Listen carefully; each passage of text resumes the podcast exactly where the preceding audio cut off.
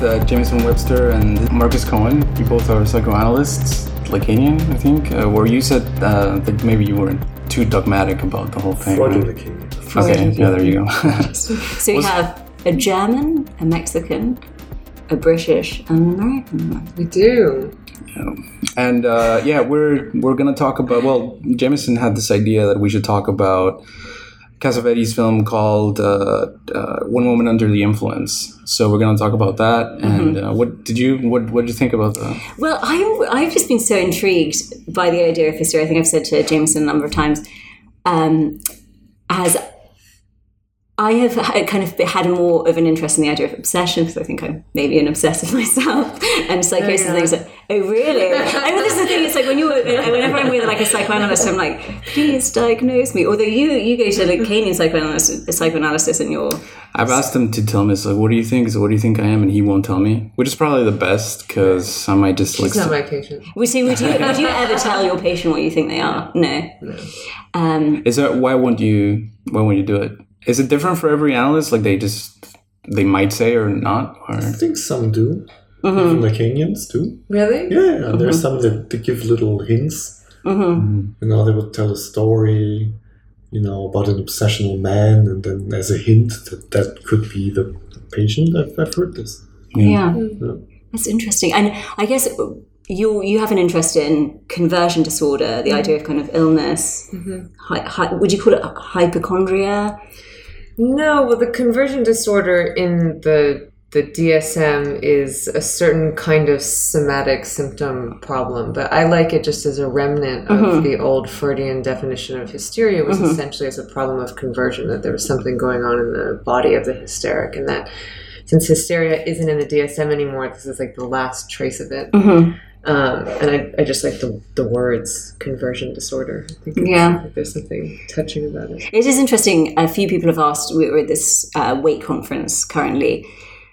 You know the connotations of various words in psychoanalysis that they could be seen as problematic or offensive or whatever. But of course, you know the original meaning is something quite concrete and specific and useful. So yeah. have you been a part of a a, a conference that is more that has more of a religious edge to it, or is this first time? Well, this is the first time that it's specifically people who exist within various forms of institutional religion. I mean, it's not as if theology isn't a huge part of like many academic contexts that I've been in. And um, there's a long tradition in Lacanian psychoanalysis of an interest in mysticism because the mystics were these kind of bodily hysterics. And um, the more they went into their kind of mystical visions, the more they were having these bodily symptoms and um, crazy, almost sexual experiences. So, uh, and that deeply informed Lacan when he talked about what he called um, female jouissance, that there was this kind of unbounded sexual mystical experience that. Um, you know, could have could undo people in a way that might be important or might be out of you know might be sort of out of control. Uh, but I would have to say it was pretty academic in the places in which I've encountered it. You? No, I've never.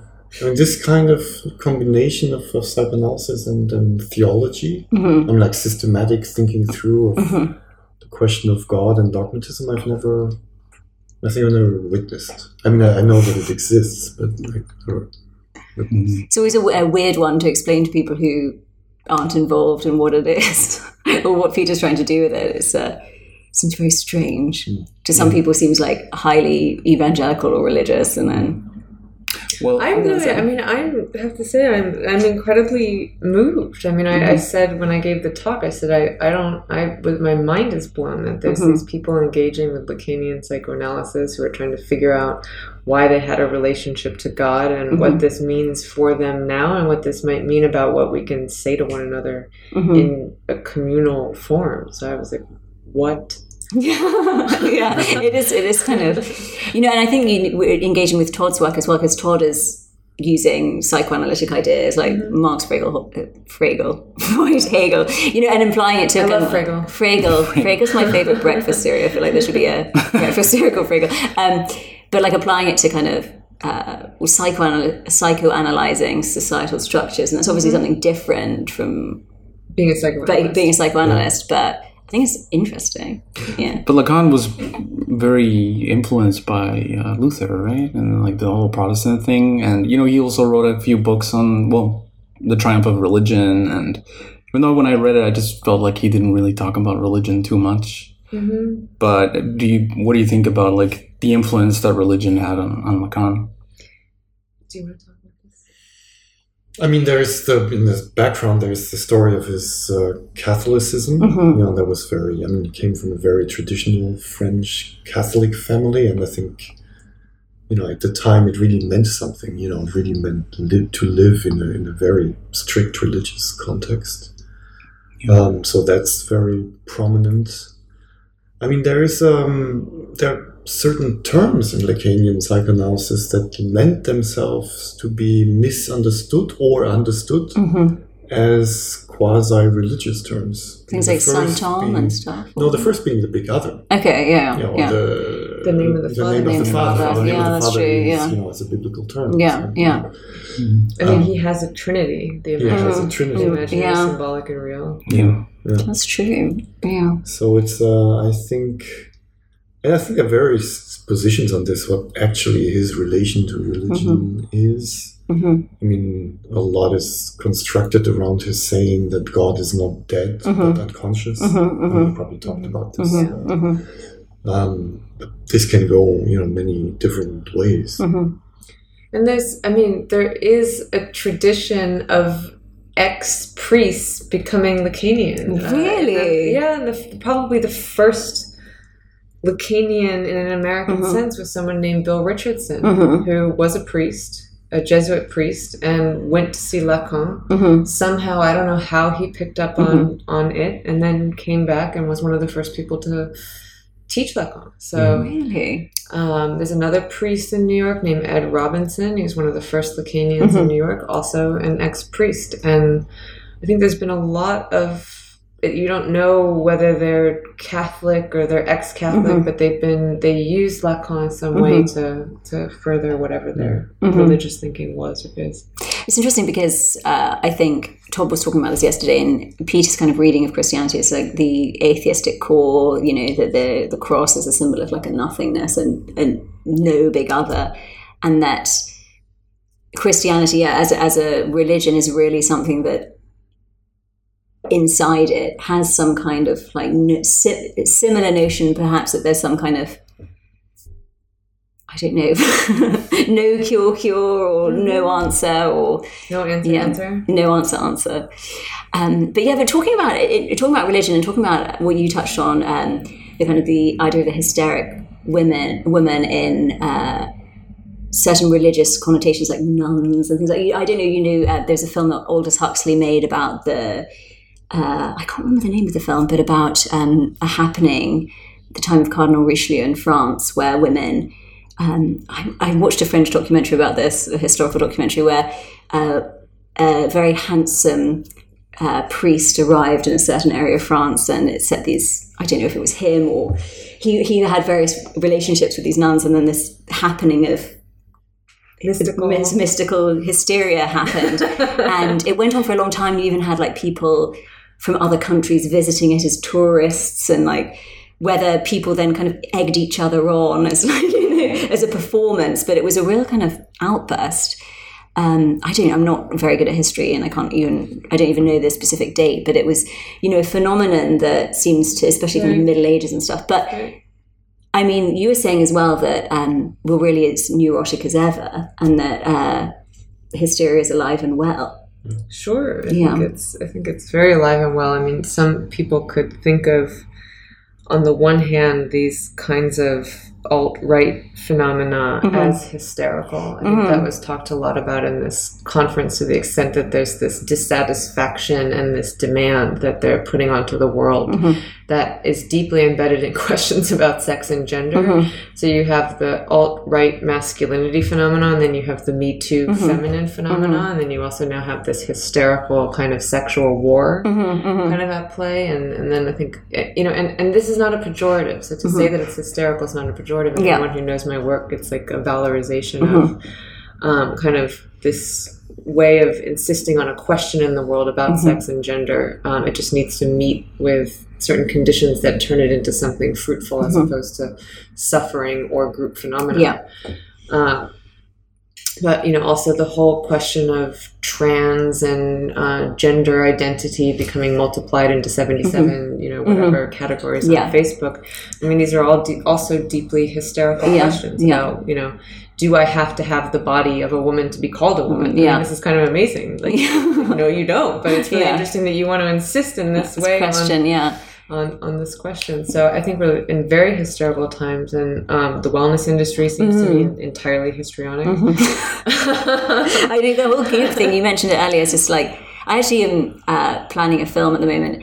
Uh, it's like a murder mystery set in a in a, a place where people extract themselves from society because they're like allergic to electricity and allergic. There's a mm. place I actually watched a short documentary on YouTube about it called actually called Snowflake, mm-hmm. Arizona, and that's the name of the town, as in it was named by Mr. Snow and Mr. Flake 200 years ago, mm. and it happens to be this place where people have extracted themselves to. Mm-hmm. Um, This was the Todd Haynes. That was my second suggestion of Oh, yeah. Woman Under Influence, but the movie Safe with Julianne Moore, where Yeah. she um, also goes into one of these communes where Mm-hmm. they're trying to get away from toxins and pollutants. Yeah, yeah. I mean, this movie's old. I mean, Mm-hmm. know, we're like in the heyday of like you know this kind of hysteria Mm-hmm. about toxins, which doesn't mean that there aren't toxins and pollutants. mhm, yeah, absolutely. um, she like you know how far she has Mm-hmm. to remove herself and there's this amazing moment at the end of the movie it's really stunning where you know sh- her family's like please come back to us and she's like wants to be in the bubble and this Mm-hmm. like kind of crazy community and they have a discourse you know about how how you're not safe Mm-hmm. and how you know these toxins are everywhere and we have to really protect ourselves Mm-hmm. and she's having this complete breakdown this almost like you know this this breakdown of having removed herself completely from her life and you know julianne moore's face is so incredible and her use of language is so powerful she repeats the the doctrine mm-hmm. of the weird community that she's in but it mm-hmm. comes out in this sputtering fragments of nothingness and then mm-hmm. like the film ends I have to, I'll have to watch it. Yeah. When you're talking about this sort of like hysterical position that is is fragmenting the the whole landscape of like the amount of genders, what do you think about Zizek's proposition that you can be a plus directly? I don't know if you've heard him talk about that. So you have the LGBTQ plus, right and it's not about because it'll never be enough. It doesn't matter if there's mm-hmm. 77 or more or mm-hmm. less. Like standing for multiplicity itself directly. Mm-hmm.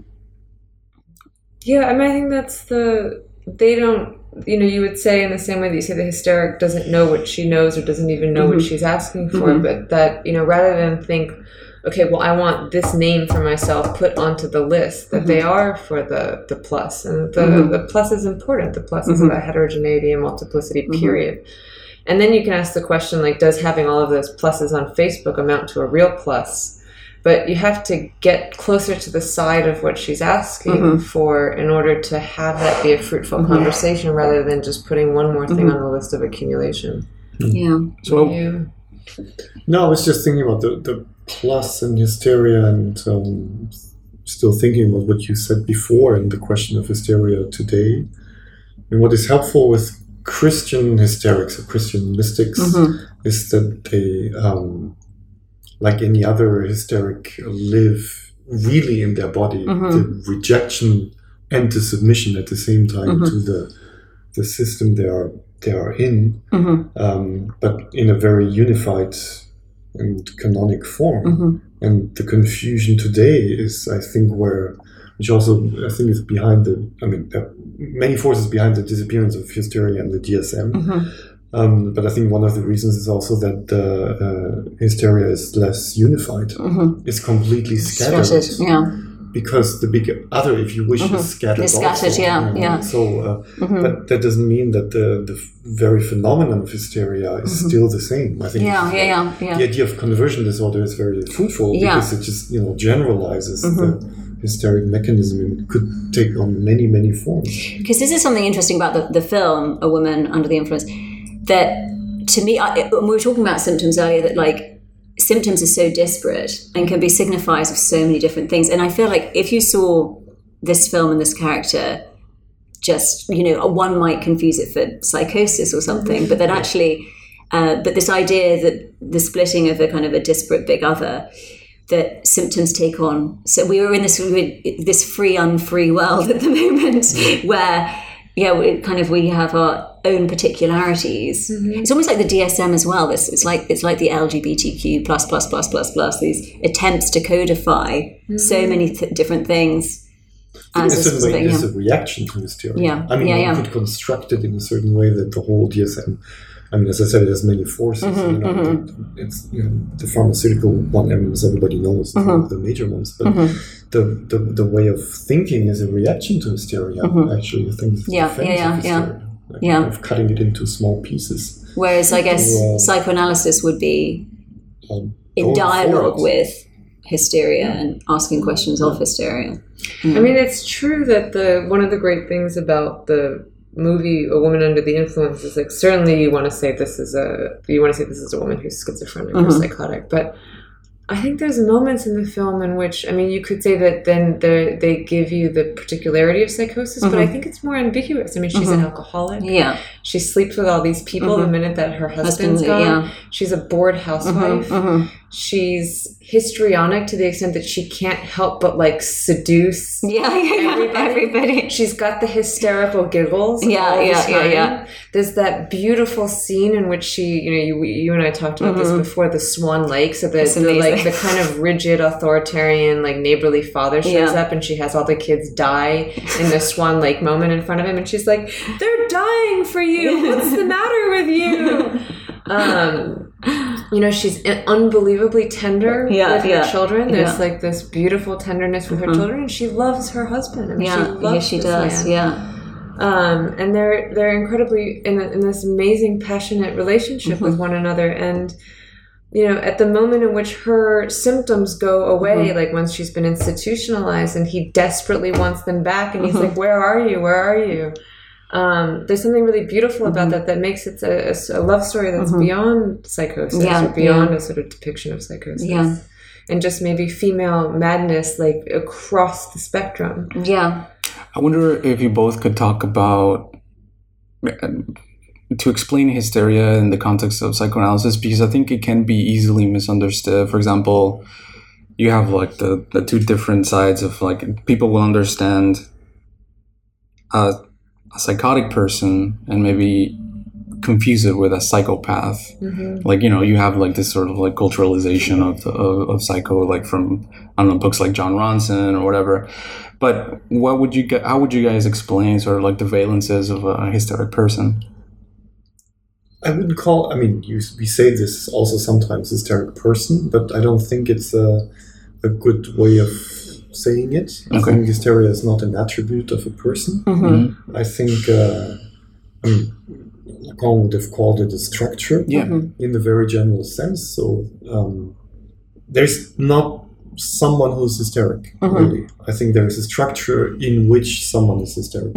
That structure might be that person's life, so there's no outside of it. So in that sense, you know, uh, everything about her or him would be hysteric. But it's it's um, also that structure. I think hysteria that shows the fact that for psychoanalysis you can only understand things in structural terms mm-hmm. because the hysteric is fundamentally in relation to the mm-hmm, other. Mm-hmm, That's actually the structure. With her body completely subjected and in resistance to uh, the other. Whereas the, um, so it shows something, the hysteric shows something about the structuralist understanding of the psyche, if you wish, in general. Whereas the obsessional always pretends not to be in the structure. Yeah, you know, yeah, to yeah. control the structure be itself, yeah, yeah, And yeah. Mm-hmm. in a certain way, it also shows, you know, that there is a, kind of a protection from structure Mm-hmm. in, in obsessionality.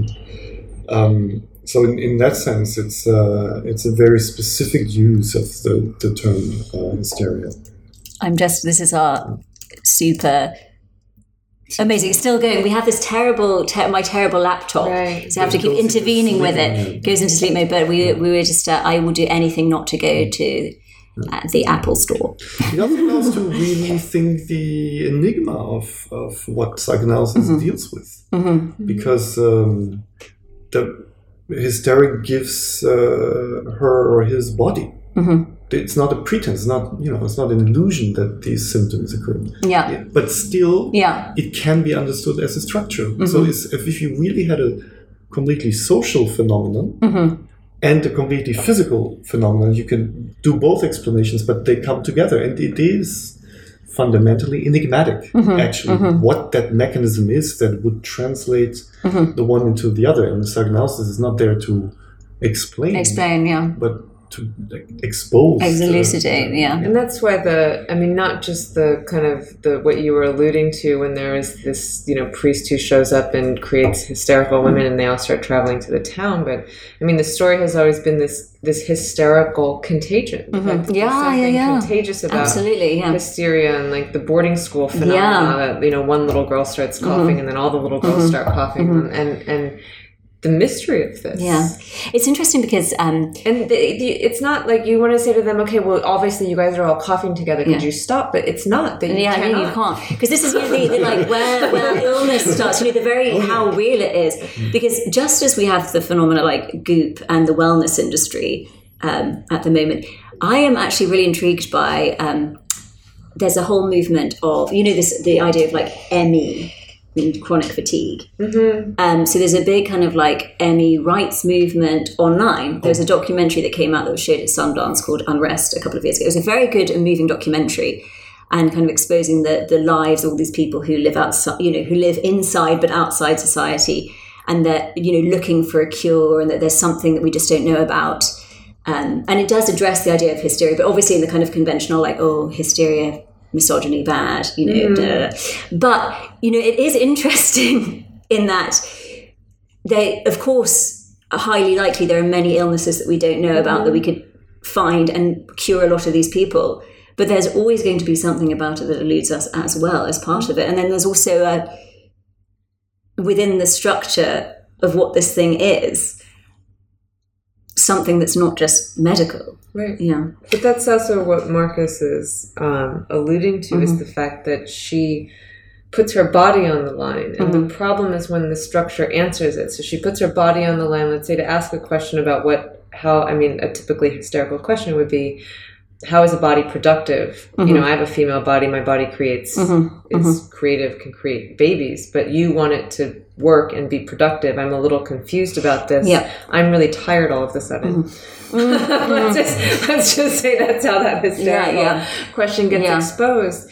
It's not that this question that she's asking about who am I as a woman who can produce Mm-hmm. gets answered. She gets whatever. She gets Mm-hmm. pills. She gets Gwyneth Paltrow. She gets you know all kinds of Mm-hmm. other things.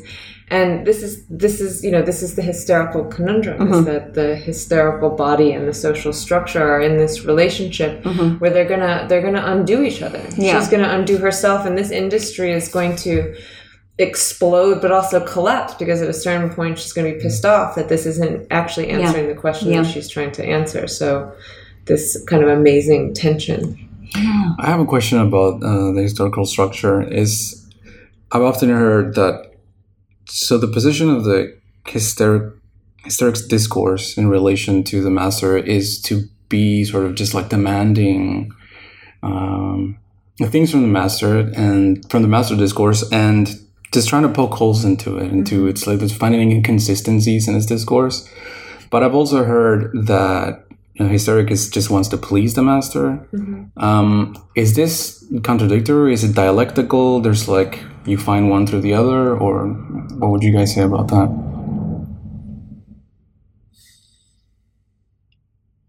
I think it. I don't know. I don't want to give a coherent picture of these uh, lines. I think it shows different uh, aspects of of what hysteria is. Uh, I don't know. I would refrain from saying this like in general terms that hysteria mm. wants to please the master. I don't. I'm, I don't. That can happen, mm-hmm. but. Maybe, I don't know, the, maybe you maybe translate it better into something. I know. I mean, I think Marcus and I are a little exhausted of like this He's whole so the tired. hysterics running around the street looking for a master, and she's going to be a bigger master than the master, and then she's you know just as phallic as he is, and then we're in the same phallic. I mean, like we know all of this, and mm-hmm. it's not that it hasn't been important or is a part of of Lacan's discourse, but I think maybe one way to reframe it is just to say that she she presents the mystery of transference. Mm-hmm. And the what transference is again is a relationship to the other and a playing out of all of the kind of varieties of experience that one has and mm-hmm. bringing a fantasy, bringing your body, bringing desire and expectation into a relationship. Which on the one hand, maybe you want to fill the other up, maybe you want to be the perfect object for them, maybe mm-hmm. you want them to be the perfect object for you, maybe you want them to teach you, maybe you want to teach them a lesson. But I mean, you know, the what's nice for us about being psychoanalysts is it's not just this kind of trope that I think it's sometimes turned into for Lacanians, but the absolute specificity of that fantasy, and it, it- you need a hysterical transferential relationship in order to get that. So one of the things that I did recently that surprised me was um, for this magazine called Apology with my friend Jesse Pearson, who used to be part of Vice, and Apology is his apology for Vice. um, you know, he said like, what's he was doing something. He was doing an issue on fantasy, and he Yeah. said like, what would you bring to it as an analyst? And I said, well. There's this like kind of crazy idea in psychoanalysis that everyone has a masturbation fantasy, which is like the masturbation fantasy is how you play out your transference. Um, and like psychoanalysis has to get your masturbation fantasy. So is the masturbation fantasy the thing that you actually do when you're jerking off, or is it this like deep unconscious, like strange phantasmatic Lacanian structure that it's sometimes talked about to be, or what's the relationship between the two? And he's like, cool. He's like, should we go get some masturbation fantasies? And I was like, good luck. And you know, he at first he thought like he would do Craigslist, but you know, we knew that we would just get schlock if we did that. So he went and he found friends who were you know brilliant people, writers, whatever, interesting people, and he said, "I'm going to anonymize these, but I need like a real masturbation fantasy." um, it was really hard for him, of course, to get them. He thought he thought he thought he'd get like forty. Yeah. You know, we'd like Yeah. play around with these. He only got five. Yeah. Wow. But these five fantasies are incredible. And I like I was actually like the signifier is at play in Yeah. them in a way that surprised me. Yeah.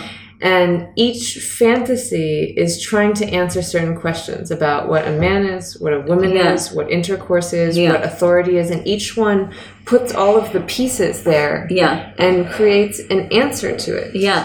And you hear i mean you can see you can imagine what this person would do in analysis how their masturbatory fantasy would be the kind of structuring playing out thing that Yeah. you would analyze over the course of an analysis and i, I couldn't believe that we could get this out of people Because people, I mean, don't share this stuff with anybody, No. not even their partner or anything like that. Because you know, like the idea of, um, I feel like Freud is often misunderstood as somebody who's like, oh, it's all about sex, but the whole thing is, it's like it's not. It's like almost the opposite of that. It's like humans can't have sex, and like you have to close your eyes. You can't like actually have sex. You know, Yeah. you have to like have this imaginary thing, like avoiding actually having sex. But so with this, you were talking about is this like these fantasies they imagine like the phallic stage when your parents are kind of giving you dancing around the answer of all these questions that you have as a child and you just create this kind of unconscious it's like a dream like condensation of things that you've heard and things Yeah. that you've seen and things Yeah. that you've thought that somehow like crystallizes and i mean you know as psychoanalysts like does it exist or does it not i don't even think we can even say you know, Mhm. at the moment it exists it doesn't you know like it just existed then you know Mhm. was it always there who knows but um, you know I, one of the fantasies one of the the heterosexual male fantasies was of a woman on all fours in black pantyhose and a Mhm. white bra and he would rip the pantyhose on her ass. And then she would fart and she would fart really really loudly. And like no he's like he's like this is really embarrassing. I don't know is my masturbation fantasy. But what's amazing is that the ripping of the stockings is also the ripping of the farting. I mean you can't you can't make that you can't and also, you know, it's a it's a primal scene fantasy. It's not Yeah, like the, yeah, the yeah. hearing your parents fucking is turned Yeah. into this ridiculous thing yeah. anal thing, which Yeah. is probably comforting. You know, like Yeah. oh, they're not fucking, she's farting. yeah, yeah, yeah, yeah, yeah, yeah. No, absolutely. it's, always, it's so farcical. A friend of ours is a comedian who um, basically admitted what his fantasy is, and it was like to because he was interviewing this like he he just is a host on a TV show and he was interviewing who's this really famous Olivia Munn who's just like really attractive and he was realizing that as he was talking to her that he was having this fantasy of shitting in her eyes Mm-hmm. it's just so Oh, fuck. Yeah. it's like it's absolutely it's got nothing to do with sex But that's in the Ratman case. The Ratman in Freud, yeah, he it's in the notes, right? It's Yeah, not in the actual case itself. The Ratman sees Anna Freud, I think, or Freud, one of Freud's daughters, coming down the stairs, and then he has a dream about her having shit for eyes. Yeah. Really? I don't remember exactly the detail. But yeah. Yes, that- it's exactly that. Amazing. thing. We were talking yesterday about sort of like this um, the beauty standards of today and just trying to be like body inclusive or body positive and we were just thinking like does it even make sense because do these things really accommodate people's relationships? Like do we choose our partners based on the standards of beauty that are imposed on us from like magazines or just movie or whatever? Isn't it more just based on personal fantasy? Like isn't fetish the thing that brings us to the person that we love eventually? And it kind of cuts through the bullshit of like you know beauty standards or whatever? Enigma. Hmm. Um, tendentially, I would you know base the analytic work. I think you know on the hypothesis that there is something extremely specific and uh, irreducible and not standardized Mhm. that you're trying to find that you know would be the, the little object that makes uh, makes a relationship bind or you know. But that's a hypothesis Mhm, mhm. you know it's a working and then i don't i think often you don't find that Yeah. and uh, it's also not excluded that the the very um, outsideness of uh, standardized beauty does become that object Mhm. I, I think it's completely possible Yeah. But also, I mean, I guess if you widen the view of so that you know body positive, different bodies, etc. I Mhm. guess maybe you make the person less ashamed of of desiring Yeah. what they desire, and I Mhm. guess that that would be the hope. Yeah. I don't know because I think we're always going to be shame, ashamed of what we desire, whether we're told that it's okay Yeah. or Yeah. not. I just think the experience of desiring is deeply shameful. Yeah, exactly. Um, but I'm not going to knock them. You Yeah. know, they could. They're, I'm happy for anyone to try to help anyone with their shame in whatever way they think that they Yeah. can. And it is, it's profoundly embarrassing to kind of admit what you desire. Yeah, I And, uh, think just yeah. to even experience it is yeah. horrifying. It's horrifying. Yeah, no, absolutely. and hard. Yeah. is it just encoded into desire the shame of it like would you not would you stop desiring it if it wasn't so shameful I mean, Freud, you know, Freud at, at, at his best when he has footnotes, when Mhm, he becomes mhm. extremely concrete. Yeah. Uh, I don't know what text it is, but it's a, a speculation about, um, I think also about beauty and also about shame and um, the genitals. And uh, it's a, you know, in relation to the question of, you know, everything is sex and nothing is sex.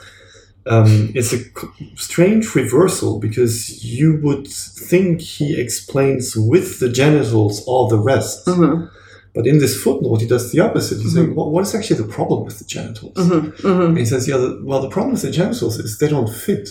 Mm. They don't fit into the into the rest of the body. hmm There's somehow this strange part where skin is folded differently, where other colors occur, hmm their closeness to um, He also says they're ugly. and they're ugly. It's almost just interesting that, like, you know, So, yeah.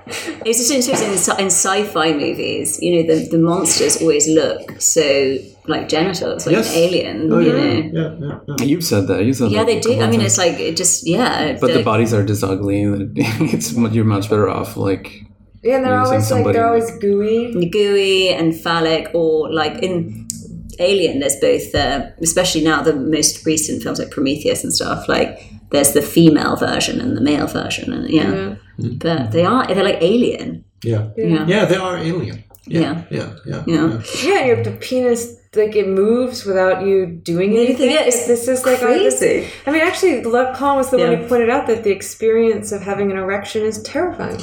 yeah. I mean, it's fun. It is something that like Everyone's like, As "Oh, the woman- vagina's so scary; it's a hole. What the hell's going on?" And blood comes out of it. But actually, the experience of an erection is also equally Also terrifying. ejaculation. ejaculation. ejaculation. Completely horrifying. It is, and, And and this is why this, I think the repression of masturbation is not the repression of the pleasure. of the pleasure. Pleasure, I think yeah, it's it's a a- reactive action on the horrific fact that there is ejaculation. Yeah. We never will come to terms with this. Yeah, I mean, I've always, I mean, I remember as a child being fascinated by like the fact that a man or boys, you know, when you were a child, can't control their penis. And I remember we'd like being play in the garden with a next door neighbor boy who just walk around with like an erection. It was really weird. but that's, it is funny when you live in She was hysterical. yeah, no, no. The funny thing is, this, I actually, it's, all of the. Todd was saying I'm so obviously obsessive, but like, um, I've, uh, I've, uh, like, I think I've come to realize like a lot of my symptoms are so obvious. I actually just realized we we're talking. I had this thing recently about plane crashes and getting it really into like. I have insomnia, and like, I found that I can fall asleep if I watch documentaries about plane crashes, and then it was just like watching people riding planes, and it seems like that's very female, like birthing inside, I think. And then you pointed out it's obviously to do with like giving birth, and I've always thought that I really want children, but then it's like giving birth is a plane crash. It's not. Maybe I don't. Let me this is like the, this is one question I want to ask you guys. The thing about the symptom is like a reaction formation where there isn't an answer. It's like two conflicting desires. Mm-hmm. It's ho- annoying. Uh-huh. And I actually, you know, it's annoying that it works so well. yeah, yeah, yeah, yeah. It's just like, oh, that's clever. It's like, damn. But also, you know, I I was thinking about, you know, Peggy, not Peggy, Betty from Mad Men as like a hysteric character. I love Mad Men, you know, I think it's of course some like quite Lacanian Peggy ideas. also though. Peggy also. also. Um, but you know the way like Betty dies, and she's like kind of like really happy when she dies because she dies young, and she's like not going to grow old. You know, I, like, um, that's the way her mom dies, and you can see she like really like there's something she gets out of it. But um, I noticed a lot. And she got fat, and She then got she got fat thin then, again. yeah, yeah. Um, that It's preparing to die. but the um, the co- when I was at college, there were a lot of women, and possibly myself, who got like chronic fatigue, which I really thought was like a response to. I don't know if it's being a woman in a kind of world which was it's a very like competitive university, expected to work all the time, and you know, and it's like a, it's like a protest to that, getting ill mysteriously and tired, um, and just I was thinking about like Betty as a housewife and then potentially the hysteric in the world of work mm-hmm. and how women fit in or mm-hmm. the, not necessarily women but like a hysteric structure fits into uh, the into capitalism and how mm-hmm. potentially as housewives you're alienated from it in a different way and you have a different set of symptoms but Within it, you Yeah. have it. You have symptoms also. also symptoms but maybe different ones Housewife symptoms, or you have Yeah, female worker female symptoms. worker symptoms yeah and it's interesting that like things like chronic, chronic fatigue i know a lot of men who've suffered from chronic fatigue but mm-hmm. it's majoritarily women mm-hmm. and uh, yeah i don't know I mean, you always point this out nicely that the, I mean, hysteria does react to something that does exist. Mm-hmm, you know, it's really, and in that sense, it's always indexed with something that you can find in, mm-hmm. in society. Mm-hmm. It's not a crazy invention mm-hmm. uh, of, of a problem. On the contrary, Yeah. it does react to something. yeah And I, you know, it, Freud had this term neurasthenia, which is basically mm. chronic fatigue, and Yeah. and and he thought of it as what, like a post. I mean, it was it was a body that's that's stressed. And stressed in a way in which the psyche and the unconscious can't even catch up with it, mm-hmm, and so like mm-hmm. the it basically you could say that we're leaving no room for the life of the unconscious, mm-hmm, uh, which means that there's too much stress and anxiety in the Yeah. and it just then it, it, it bottoms out, and it's speaking to the fact that we're not that we're we as a society are taking the capacity to dream, the capacity to fantasize, the capacity to have a relationship to our sexual bodies away from Yeah. from people by making them have to check their email twenty four seven. Well, exa- this is exactly, you know, the, the wor- world of work has changed so much and it's so mm. ubiquitous with 4G, 5G, or on your phone. But, uh, you know, things like social media being a, a, a good capitalist and promoting yourself in every aspect of everything you do, and how that, uh, yeah, what, what kind of symptoms will arise as, as a response to that. Have you noticed in your practice any kind of, for instance, social media? Social media seems like kind of a hysteric thing almost, you know, there's selfies, you know. Yeah.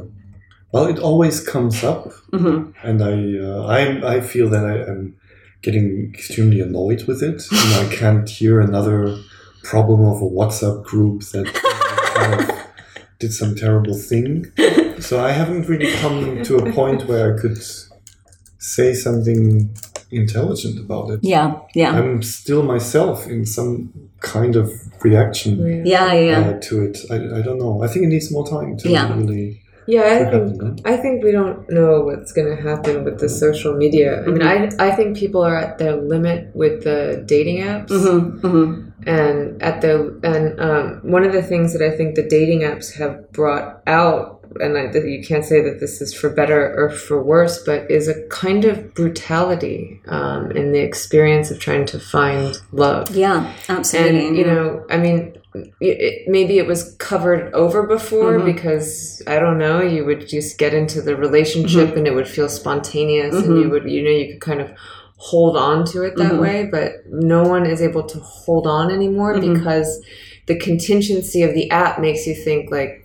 On the one hand, like, oh, I've met the love of my life. On the other hand, fuck it, it's just one of a Yeah, hundred people yeah. for the week. yeah, And the, this is really confusing Yeah. because all of the fantasy is there, all of the desire is there, and all of the fact that these are two strangers, hmm two complete strangers with deep unconsciousness that's going to take a long time to figure out Mhm. whether they mesh at all, seems to be so present, hmm at, like almost immediately. hmm And I think people are very, very hurt in this experience Mhm. somehow.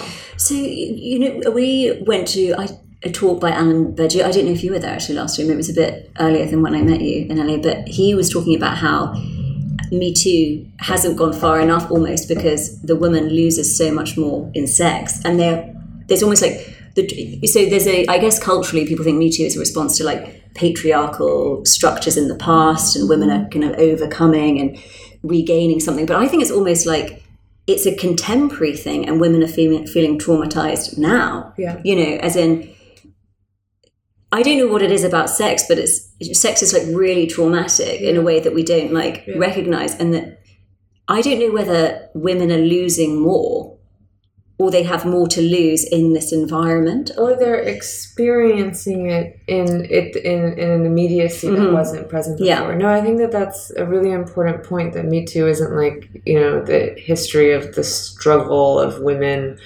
It, is that, Mhm. but that it's actually speaking to the fact that women feel really, really traumatized right now Yeah. by the question of loving men. yeah yeah yeah Um, Absolutely. And it's funny because like when you look at feminism in the 70s and it was much more about like women taking charge of their sexuality and like we want to be able to risk getting raped or Mhm. you know not having curfews at college or not having to sign Yeah, into a dorm whereas now the that aspect of feminism it's like almost the opposite Yeah. Mm. yeah, and it's a desire to be like Deeply looked after yeah yeah, yeah. yeah. I mean, mean, there's a terrible, so- a terrible contradiction in the Yeah. Me Too, you know, Yeah, yeah, yeah. dialectic that that that it calls for the submission to some universal law Yeah. equality, yeah which does not match with sexuality. yeah So that you know you cannot apply human rights to sexuality. exactly And yeah You can apply human rights to questions of violence And- yeah. and, and power, but Yeah. not to sexuality. Yeah. So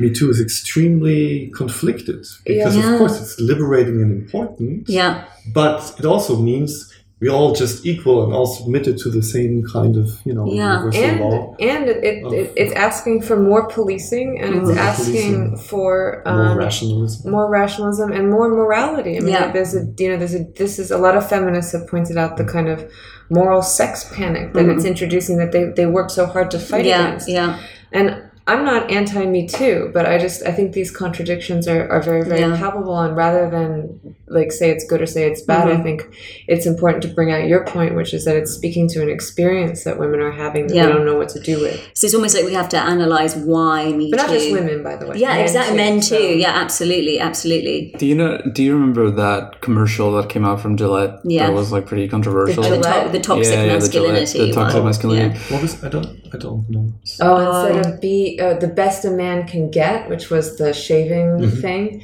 the, they wanted it to be the best a man can be. So it's now. all about like, oh, we used to be so terrible misogynists, and no, we now must be. But what you're talking about is just Yeah. like being more conservative about it. There's a scene where there's a guy that looks at a woman that Mhm. walks across the street, and he's attracted to her, and he wants to talk to Mhm. her, and his friend that is next to him, Yeah. he stops him to, Yeah. from talking to Yeah. her. I think he catcalls her. He like you know like sh- sh- Yeah, yeah, yeah. Yeah, yeah, but, you know, But it's like I'm just wondering, it's like, what if they would have hit it off? Yeah, I know, it's like they could have this been, friend like- friend is like, it, like if there's virtue in just like you know, don't even approach women. Uh, There's something also that I started to this don't even look at that. don't, don't even look Yeah. at I felt like um, really insecure in around 2016, 2017, where I noticed it could be because I just suddenly got like a lot uglier, but like men weren't looking at me anymore. Mm. And I hated that. it's like, have I suddenly got loads of wrinkles? But I was just like, you know, as in, we can't deny, obviously, and again, I'm not against Me Too, but it's like, it's interesting to ask why Me Too is arising at this moment and what the implications are. And also that sex is violent mm-hmm. and which is i guess what me too is acknowledging mm-hmm. but that that's not always it's not even i don't think the right mm-hmm. word is to say it's not always a bad thing but that's part of it you mm-hmm. know? Um, and it's nice to be pursued by a man you know?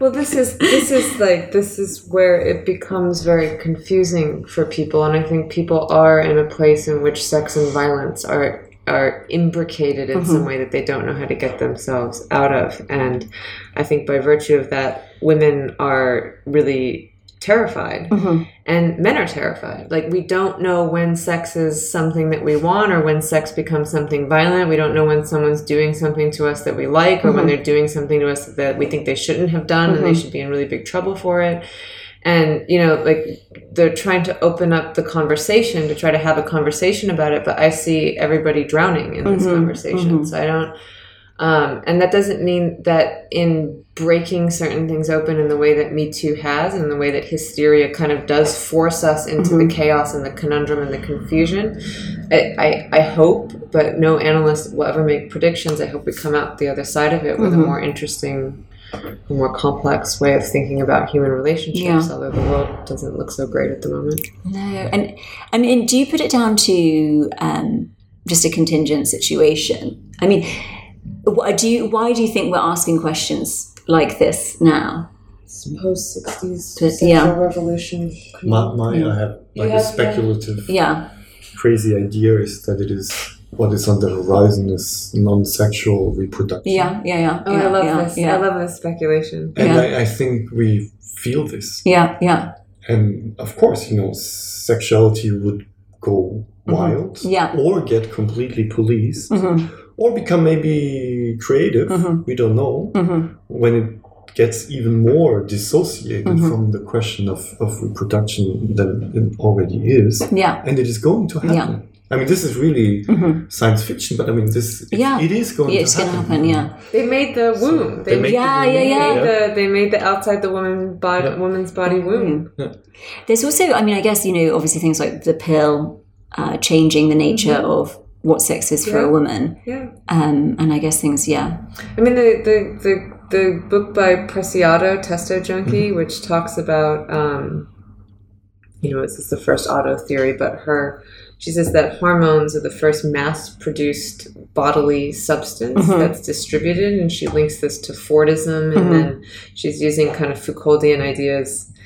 She is a he now, so he. But when mm-hmm. she, when the book was written, it was by Beatrice, not Paul. Um, he links it also to uh, Foucault and the idea that you know in biopolitics, like it's mm-hmm. not this regime, this police that says like stop doing this. That that the way in which they police us is by mm-hmm. taking us over from the inside. That, that mm-hmm. it's a manipulation of our bodies. So. Um, certainly, I think there's something really interesting about the question of the pill, which is supposed to be an undisputed good, and no one's going to argue against the idea of taking control of your reproduction. But that doesn't mean that, that any technology is just good. All Yeah, yeah. technologies we know are a double-edged sword. So this dissociation that which Marcus is pointing to between sex reproduction and reproduction, and like that we don't know what to do. This is very, very confusing. yeah, yeah. And I mean, my the women that I see in my practice have no idea how to have babies. They don't know how to want it, do it. They try to find the things like, well, now I'm 35, so I guess I Yeah. should do it. And my doctor says, no, no, no, no. And they're using all of these things to try to make sense of it. Or, okay, well, we've been in a relationship for five years. I mean, like, but, like we don't, they're so confused. Yeah, what is absolutely. going to make Yeah. this desire something concrete and real in the world? And why this person and not that Yeah, yeah. person? And how do I know it's like, there's Yeah. no, this is a, this is a, this is quicksand. Yeah, absolutely. I mean, it, it's uh, yeah. I mean, it's life and death, and we have control over it in a way that we haven't had before. Yeah, Yeah. I think that Patricia Gherovici talks about this that the hysterical symptoms are more life and death than they Mm-hmm. used to be, which isn't to say that they weren't life and death, but the life and death questions are more evident in them and more real. So Mm-hmm. Yeah. that- and she talks about that as a Yeah. quality of the real Yeah, in the symptom that's like really, really close to the surface. Yeah.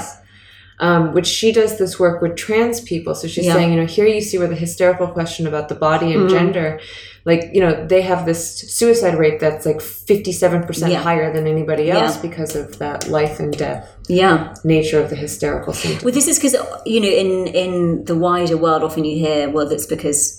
And I'm not to say that you know there isn't a huge amount of transphobia and you know this, these kinds of problems, but in a, in the way that kind of a more kind of like rationality approach is, oh, the suicidal is because of bullying or something. But actually, these are life and death questions and questions revolving around.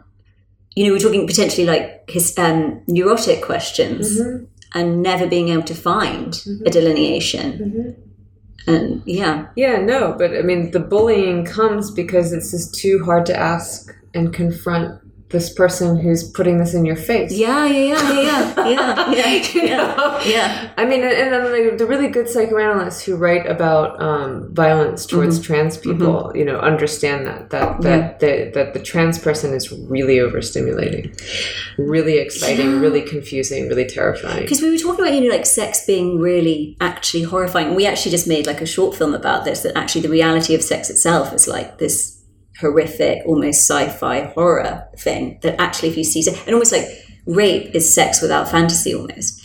And so post 68, you know, and not to throw out 68 as such, but like one of the downsides has been sex in the public realm. And it is very traumatizing you know and it's true that that, that, that you know because it's questions of also i mean this is another thing that i'd noticed about um identities in sex that often like an individual fetish is turned into like a like a a sexual identity. Mm-hmm. So like i don't know like pansexual or something or like mm-hmm. attracted to it and inanimate objects. But it's like something that we would have kept quiet or just repressed as like a fantasy is now like an actual public identity that a lot of people wear on their It's a WhatsApp group that then Marcus has to hear about. Yeah. yeah Yeah. One one of the one of the many, I think, uh, virtues of the Oedipus, Mm-hmm. uh, you know, fantasy or myth or structure, complex, uh, and and uh, is that that it um, puts on the table the question of uh, the relation to the parents. I Mm-hmm. mean, it sounds very simple, but this is actually gets obliterated in the horizontal presence of sex yeah yeah as if it were not fundamentally a life and death relation to the generation preceding. yeah yeah yeah yeah So- yeah Um, it's not only sleeping with the mother; it's also killing the father, yeah and it's also uh, you know there's also uh, matricidal fantasy probably very uh, prevalent. Mm-hmm. So there's something. The violence of sex is not only in the act of the copulation. Mm-hmm. There's also a violence of being born yeah yeah yeah you know, in itself a killing of uh, uh, the the preceding generation reproduced Yeah. in the sex. So what you reproduce in your own sex is the killing that you committed by being born in the fantasy. yeah just uh, it's the same and it's just like alien with it bursting out of you again yeah yeah no, that's and somehow interesting. the, the you know is another dialectic that the you know the presence of sex is actually also obliteration of the violence at heart of you know the, the parent-child Mm-hmm, relationship. Mm-hmm. It does does not get talked about Yeah, at all. You know, yeah. this is so, and then it occurs as phenomena like you know infanticide and you know yeah crazy family stories. yeah or, yeah yeah rape in the family yeah as if those were isolated phenomena. I Yeah. don't think they are. They're No. indices of, of phantasmatic structures Yeah. and real structures. I mean, what is you know BDSM then like a kind of crazy version of maternal care, Yeah, no, e- exactly. wrapping the person up. Yeah, yeah. but it's funny because it becomes an identity, or it becomes a Yeah. perversion, or it becomes all these other Yeah. things. And I think I think Marcus is right. The kind of parental issues at stake are kind of suppressed, which is why Yeah. psychoanalysis is good for bringing us back to these very basic things.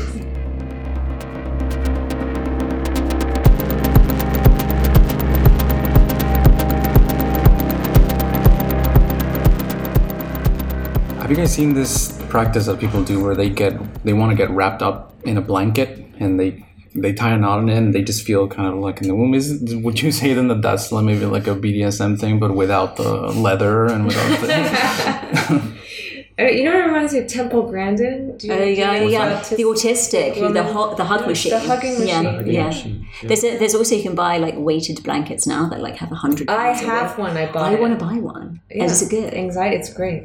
Yeah, yeah, yeah. It just feels like. it's full of sand. You Is like it? you're like in a tomb. Yeah. well, this we were talking about the womb I'm like tomb idea Antigone. earlier. Antigone in bed in my sand blanket's disgusting. So we've gone pretty far from home, but any last remarks on the film that you guys might might have? do you want to? I I talked about it. What do you think of the Cassavetes? I mean, I, it's a long time that I have seen it. Yeah. Uh, I think there must be something. Uh, what if I watched it again now after the conversation? Yeah. There's something about the relation between the hysteria that is being represented through this woman and the improvisation. of the movie. I think Mm-hmm. Yeah, absolutely. I would now Yeah. Mm-hmm. look for that. You know what? How hysteric is this as a way of making Mm-hmm. Yeah. movies Yeah. in relation, which was in Yeah. relation to the industry Yeah. and how productive that is. There's one. And Cassavetes, I mean, I don't know if you know, Mm-hmm. but I mean, it, this was like he created this family. He Mm-hmm. created almost this commune, and he was acting in order to fund this these amazing films. Mm-hmm. And I mean, he's still, I think, for filmmakers, someone who did like the unimaginable Yeah, absolutely in terms of the capacity to produce these films and and you kind of imagine that that, that was the only moment in which it could be done Mm-hmm. it's like you know like whatever cusp the film industry was on only he could have done it at that moment and this is impossible now to create Mm-hmm. With that it- kind of collective to hide the money away Yeah. to do it also without it being co-opted Mm-hmm. because no one like you know he, he just did these and no one really watched them and he kept going Mm-hmm. and nowadays it would turn into some stupid thing on the internet Yeah, right? exactly, exactly. Except for this Mexican film, which one? this ten-hour Mexican film. Oh yeah, that is, Marcus uh, has a